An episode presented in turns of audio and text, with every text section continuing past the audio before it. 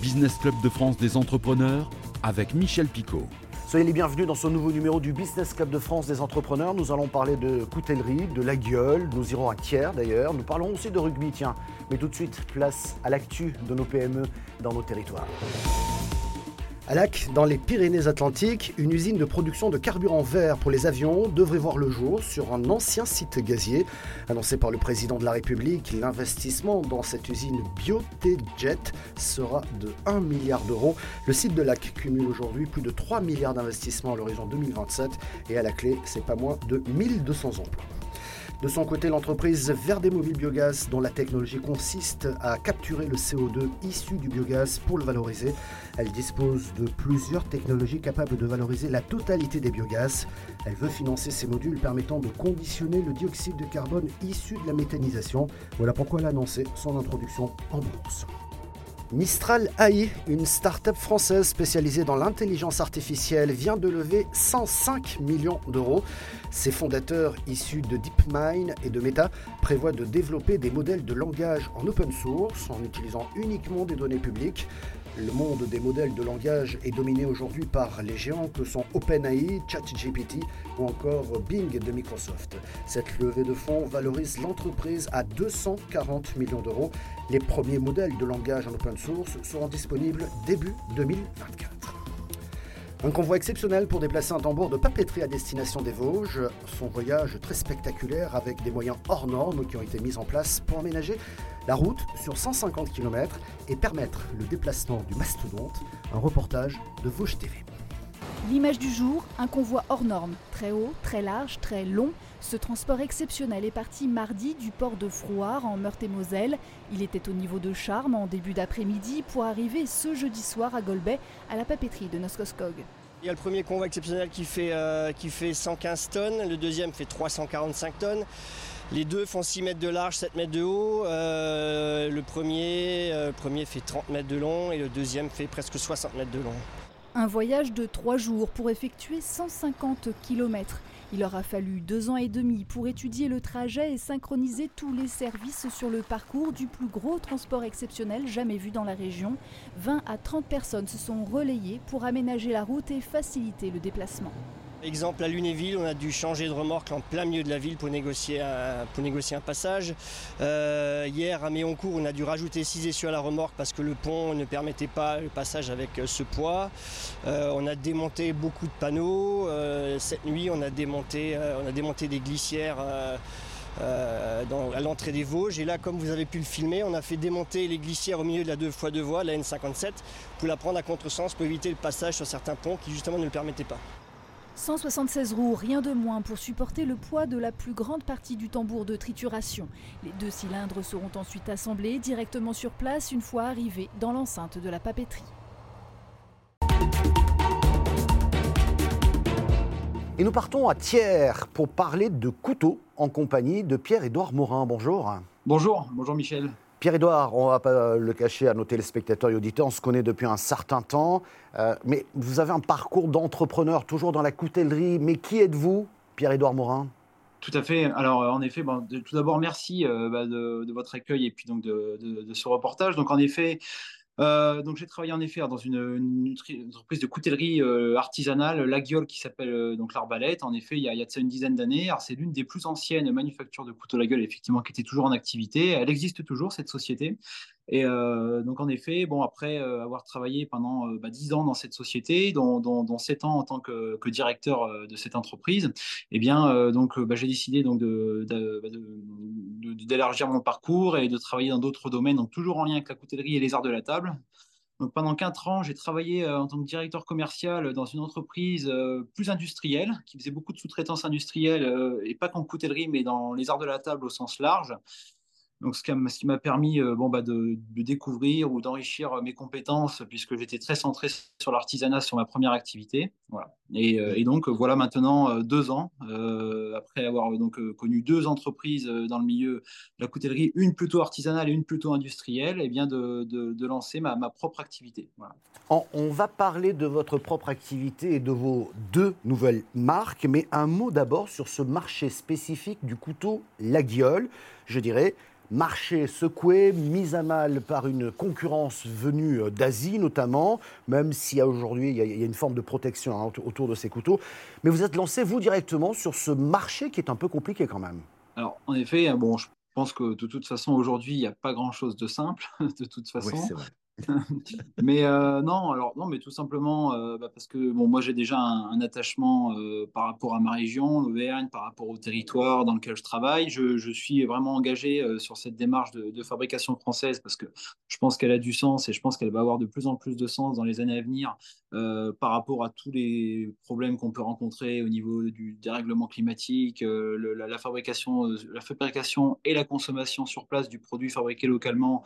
Ça fait partie d'une des solutions euh, et également euh, aussi par rapport à des enjeux, euh, enfin bon, modestement, mais, partout en France, enfin je veux dire à des enjeux sociétaux, la, réindustrialisation, la relance de la fabrication locale, c'est aussi des, millions ou, du moins des centaines de milliers d'emplois qui ont été supprimés au fil des années et des décennies. Et aujourd'hui, on voit bien qu'on a un grand problème de société au sens large. Et l'une des réponses aussi à, à ce problème, c'est de relancer une industrie conséquente dans notre pays qui permettra aussi de redonner du travail un petit peu à tout le monde ce qui n'est pas le cas aujourd'hui. Mais au-delà du, Made in France, il faut faire du, business et donc trouver euh, sa place et je dirais son bon positionnement. Nous, en effet, on a pris ce positionnement Made in France, hein, ce qui est très important pour nous. Euh, donc, par rapport à ça, au niveau du business, alors bien que les problématiques parfois de coûts sur les produits manufacturés en France peuvent, aussi euh, bah, avoir un impact, mais aujourd'hui, le Made in France a clairement le vent en poupe et je pense qu'il aura le vent en poupe de plus en plus dans les années à venir. Euh, et en effet, on est parti sur des cibles, sur des segmentations de marché très très ciblées. C'est-à-dire qu'en effet, moi avant, j'ai travaillé dans le domaine du laguiole, qui était très très large, qui euh, qui n'était pas spécialement protégé puisque vous avez des produits d'import euh, qui viennent de Chine et du Pakistan qui sont marqués la gueule, donc il n'y avait pas de protection par rapport à ça. Donc nous, on est parti sur des niches, vraiment sur des niches, et l'idée, c'est de devenir, entre guillemets, référent sur des niches.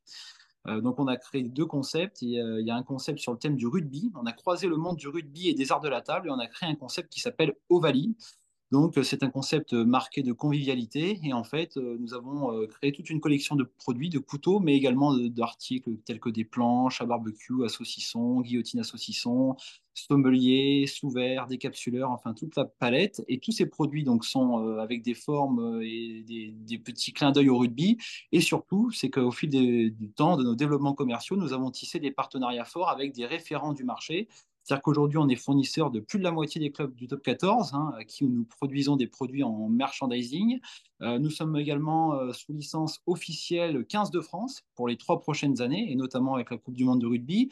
Nous sommes également euh, sous licence officielle sur certains produits pour l'événement Coupe du Monde de rugby. Et enfin, nous sommes également sous licence et en partenariat avec une célèbre marque de, de textile qui s'appelle Eden Park, avec qui nous avons développé en collaboration une gamme art de la table hein, qui vient compléter la gamme Home qu'ils sont en train de développer. Alors je voulais qu'on en parle de cette deuxième marque, le coq français. On reste dans l'univers du couteau et aussi du rugby quelque part. Le coq français, belle marque, un bon nom. Mais que proposez-vous par rapport à Ovalie c'est différent. Alors, le coq français, de quoi s'agit-il? Donc, on est toujours effectivement dans un univers de coutellerie. Ce sont des, couteaux de poche principalement. On est en train d'ouvrir un petit peu l'art de la table et, la cuisine, mais principalement des couteaux de poche. Et là, on est sur un, univers, c'est l'univers euh, donc de, de l'art de vivre à la française, euh, la culture française, l'histoire de France, les régions françaises. Et en fait, donc, nous avons une collection de couteaux avec des graphismes euh, sur les manches et qui vont vous raconter l'histoire de, votre région. C'est un peu la Madeleine de Proust votre région, de, votre histoire. Donc euh, typiquement, bah voilà, vous êtes quelqu'un du Cantal, et eh bien par exemple, euh, vous allez pouvoir vous acheter un couteau avec les burons et les vaches du Cantal qui sont gravés sur le manche de votre couteau. Et ça se concrétise comme ceci, voilà.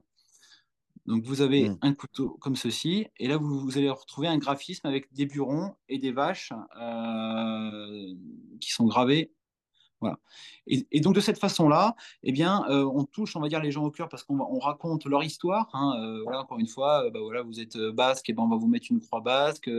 et puis on apporte aussi un service de personnalisation, c'est-à-dire avec de nombreux sites historiques, touristiques ou bien des boutiques, on va pouvoir leur développer un design en plus de nos collections standards qui sont spécialisées, personnalisées à l'effigie euh, de leur ville ou de leur région et en, apportant un vrai service artistique, c'est-à-dire que vous voyez, on allait bien au-delà du monde euh, du couteau euh, traditionnel. Dans notre équipe, au sein de notre entreprise, on a une graphiste qui va créer des, des véritables comme, euh, comme une toile, comme une peinture qu'on va aller graver ensuite sur le manche du couteau et qui raconte l'histoire de cette ville, de cette région, de ce monument, euh, et ne pas graver, on va dire, de manière bête et brutale, euh, comme sur un objet, on va dire, simple, on va dire, de publicité, juste un nom ou un logo. On va, on va, on va vraiment apporter une démarche artistique au produit. Voilà. Qui dit retour des beaux jours, dit camping pour certains, qu'ils soient à la base de tentes, caravanes, camping-cars ou même mobilhomes. Cet art de vivre à la fois simple et authentique fait de plus en plus d'adeptes partout en Europe et notamment en France, puisque le pays occupe la première place sur le marché de l'hôtellerie de plein air en Europe. Un reportage en Moselle de Moselle TV. Le cadre bucolique et l'esprit convivial du camping séduisent chaque année des millions de vacanciers à travers l'Europe. Depuis la fin de la crise sanitaire, ils sont nombreux à vouloir profiter d'un environnement champêtre et authentique. Fabienne Soares, gérante d'un établissement, a remarqué un intérêt particulier pour ce type d'hébergement, avec toutefois des changements de comportement au moment de la réservation. Avant, on pouvait faire des prévisions, dire tiens, bon, c'est bon, on pouvait déjà un peu euh, voir la tendance. Maintenant, malheureusement, c'est qu'en fin de saison qu'on sait, qu'on fait le bilan et qu'on dit bah ouais, c'était une bonne saison ou alors bah non. Des changements d'habitude qui s'expliquent notamment par les conditions météorologiques plus ou moins favorables selon les destinations. Comme il fait très beau cette année, ben on est resté euh, au nord, puisqu'il fait meilleur qu'au sud. C'est ça qui fait la différence. Si on va au sud et qu'on a des orages, autant de rester au nord avec de, beaux soleils. Hein. En Moselle, la situation géographique et le climat tempéré favorisent le retour des campeurs étrangers et surtout de nos voisins, amoureux du calme, de la nature et des balades à vélo ou des randonnées. Cette année, nous avons eu le retour de nos, des Anglais. Très contente parce que l'humour anglais me manquait. Donc je suis très contente que les Anglais soient de retour. Nous avons une majorité de Hollandais et pas mal d'Allemands. Des touristes étrangers qui n'optent pas pour les mêmes raisons de camper que les Français, qui eux favorisent un certain confort à travers un logement en mobilhome. Ils ne veulent pas trop se s'ennuyer en montant la toile de tente, euh, alors que le hollandais, ça ne dérange pas du tout. Mais ce qui fait le charme du camping, c'est bel et bien sa proximité à la nature et le calme qui l'accompagne. Souvent un critère primordial dans un quotidien effréné. J'ai l'habitude d'habiter en ville, et là au moins on est tranquille, il n'y a pas trop de bruit, on est, on est un peu seul au monde. Et nul besoin d'aller bien loin pour un dépaysement des plus total et une coupure le temps de quelques jours. Merci d'avoir suivi cette émission que vous pouvez retrouver bien entendu comme chaque semaine en replay vidéo sur le site internet de votre télévision locale ou sur celui de l'émission. Nous sommes également diffusés à la radio et nous sommes également en audio podcast sur toutes les bonnes plateformes. Merci de votre fidélité. On se retrouve la semaine prochaine.